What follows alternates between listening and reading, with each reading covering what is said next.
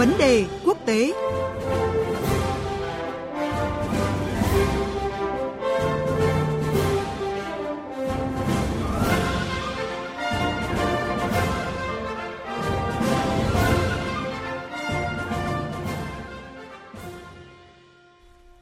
Thưa quý vị và các bạn, như thông tin Đài Tiếng Nói Việt Nam cập nhật, 24 giờ qua, tình hình Ukraine diễn ra khá nóng bỏng với nhiều diễn biến dồn dập của các bên sau khi Nga phát động chiến dịch quân sự đặc biệt ở miền đông Ukraine.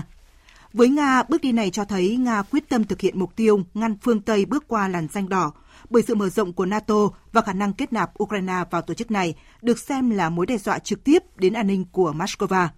Còn với phương Tây, hành động của Nga là không thể chấp nhận được, vi phạm luật pháp quốc tế và chủ quyền của Ukraine. Rất nhiều cuộc họp khẩn diễn ra vào tối qua tại châu Âu để bàn các giải pháp đáp trả Nga trước cuộc tấn công vào Ukraine, trong đó có những biện pháp trừng phạt chưa từng có. Liệu có một cuộc chiến trừng phạt qua lại giữa hai bên và liệu còn cánh cửa nào cho đối thoại và đàm phán?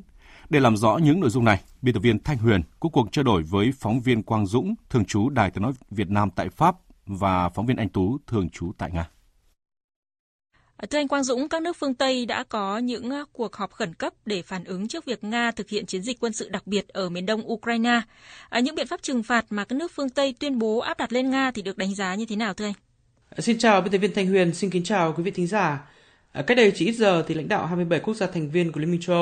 Âu vừa kết thúc cuộc họp thượng đỉnh khẩn cấp tại thủ đô Bruxelles của Bỉ và đã nhất trí thông qua một gói trừng phạt mới nhằm vào Nga Thông báo do Hội đồng châu phát đi thì chưa nêu rõ các lệnh trừng phạt cụ thể nhưng cho biết là các lệnh trừng phạt này thì nhằm vào các lĩnh vực tài chính, năng lượng, giao thông vận tải của Nga. Ở danh sách các cá nhân Nga bị Liên minh châu trừng phạt bằng việc đóng băng tài sản và cấm di chuyển đến các nước Liên minh châu thì cũng gia tăng.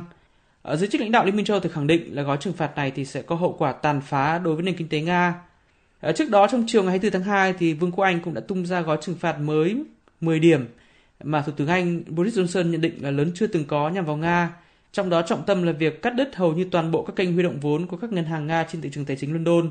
Khoảng 120 cá nhân và thực thể khác, trong đó có một số nhà tài phiệt, rồi chủ ngân hàng Nga thì cũng nằm trong danh sách bị đóng băng tài sản và cấm nhập cảnh vào Anh.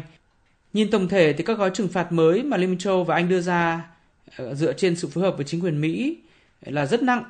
và gần như chặn đứng hoàn toàn việc tiếp cận với thị trường vốn phương Tây của các ngân hàng và các công ty Nga, rồi ngăn các công ty Nga nhập khẩu các công nghệ cao và đặc biệt là nhằm rất nhiều vào giới tinh hoa kinh tế của Nga, vốn được cho là có quan hệ mật thiết với chính quyền của Tổng thống Vladimir Putin. Ờ, tuy nhiên thì biện pháp trừng phạt lớn nhất hay còn được gọi là biện pháp nguyên tử, đó là cắt đứt Nga khỏi hệ thống thanh toán ngân hàng quốc tế thì vẫn bỏ ngỏ. Ờ, dù có các nước như là Anh hay là các quốc gia Baltic hay là Đông Âu thì có yêu cầu thực hiện biện pháp này. Ờ, điều này cho thấy là trong nội bộ các nước phương Tây thì vẫn còn mâu thuẫn khá nhiều về các biện pháp trừng phạt nặng nhất đối với Nga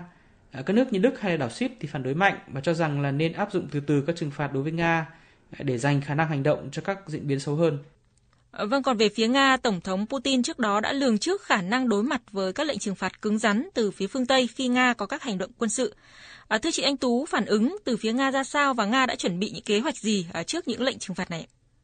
Xin chào biên tập viên Thanh Huyền và phóng viên Quang Dũng. À, xin chào quý vị và các bạn à, chiến dịch quân sự đặc biệt của Nga tại Donbass thì đã tác động đến thị trường tài chính năng lượng toàn cầu. Đồng đô la và đồng euro đạt mức cao lịch sử.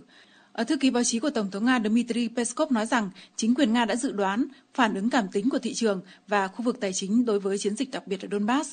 À, Ngân hàng Trung ương Nga đã quyết định bắt đầu can thiệp vào thị trường ngoại hối để ổn định thị trường tài chính, đồng thời chỉ thị cho các nhà môi giới tạm thời ngừng bán khống trên thị trường hối đoái và thị trường tự do.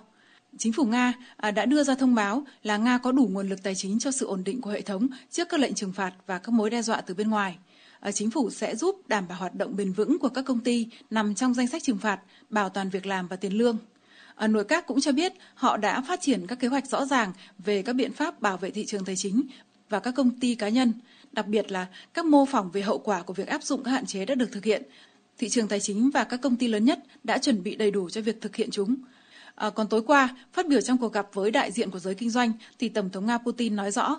Tất nhiên, tất cả chúng tôi đều hiểu chúng tôi đang sống trong thế giới nào và bằng cách này hay cách khác, chúng tôi đã chuẩn bị cho những gì đang xảy ra hiện nay à, với các hạn chế và chính sách trừng phạt. Và có thể thấy là tình hình hiện tại vẫn rất căng thẳng và việc à, áp đặt các biện pháp trừng phạt có thể làm trầm trọng thêm khả năng đưa các bên ngồi vào bàn đàm phán đối thoại để tháo gỡ bất đồng, ngừng các cuộc tiến công. À, theo anh chị thì liệu còn cơ hội nào cho cánh cửa đàm phán giữa hai bên? Xin mời phóng viên Quang Dũng. Trong tối ngày 24 tháng 2 thì theo thông báo từ phủ tổng thống Pháp thì ờ, tổng thống Pháp Emmanuel Macron đã có cuộc điện đàm với tổng thống Nga Vladimir Putin ờ, và trong đó thì ông Macron có yêu cầu tổng thống Nga Vladimir Putin thì chấm dứt ngay lập tức các hành động quân sự tại Ukraine. Đây là cuộc đối thoại đầu tiên giữa tổng thống Nga Vladimir Putin với một nguyên thủ phương Tây kể từ sau khi Nga phát động chiến dịch quân sự tại Ukraine. Điều này thì cho thấy là các kênh liên lạc giữa Nga và phương Tây thì chưa bị cắt đứt hoàn toàn. Ờ, tuy nhiên khả năng để hai bên ngồi lại và bàn đàm phán và tìm giải pháp chính trị cho cuộc khủng hoảng Ukraine vào thời điểm này là không khả thi. Ờ, các lãnh đạo phương Tây trong ngày 24 tháng 2 thì đã công kích Nga và cá nhân Tổng thống Vladimir Putin rất quyết liệt. Hiện tại thì niềm tin của hai bên vào thời điểm này gần như là không còn. Và để có thể đối thoại thì bắt buộc cả phía Nga lẫn phương Tây thì đều phải xuống thang, ờ, phải nhượng bộ. Nhưng hiện tại thì Nga vừa tung ra chiến dịch quân sự toàn diện tại Ukraine nên sẽ không thể ngừng ngay lập tức nếu như chưa đạt được mục tiêu. Ờ, còn các nước phương Tây thì cũng đang sụp sôi trừng phạt Nga. Ờ, có thể là có các kênh ngoại giao bí mật nhằm sớm chấm dứt cuộc chiến ở Ukraine, ờ, nhưng mà điều này thì cũng phụ thuộc rất nhiều vào các diễn biến trên chiến trường. Giới chuyên gia quân sự của phương Tây thì cho rằng là phía Nga mới chỉ sử dụng một phần nhỏ lực lượng quân đội nước này trong các cuộc tấn công trong ngày 24 tháng 2, còn phần lớn quân đội Nga thì vẫn chưa xâm nhập vào biên giới của Ukraine.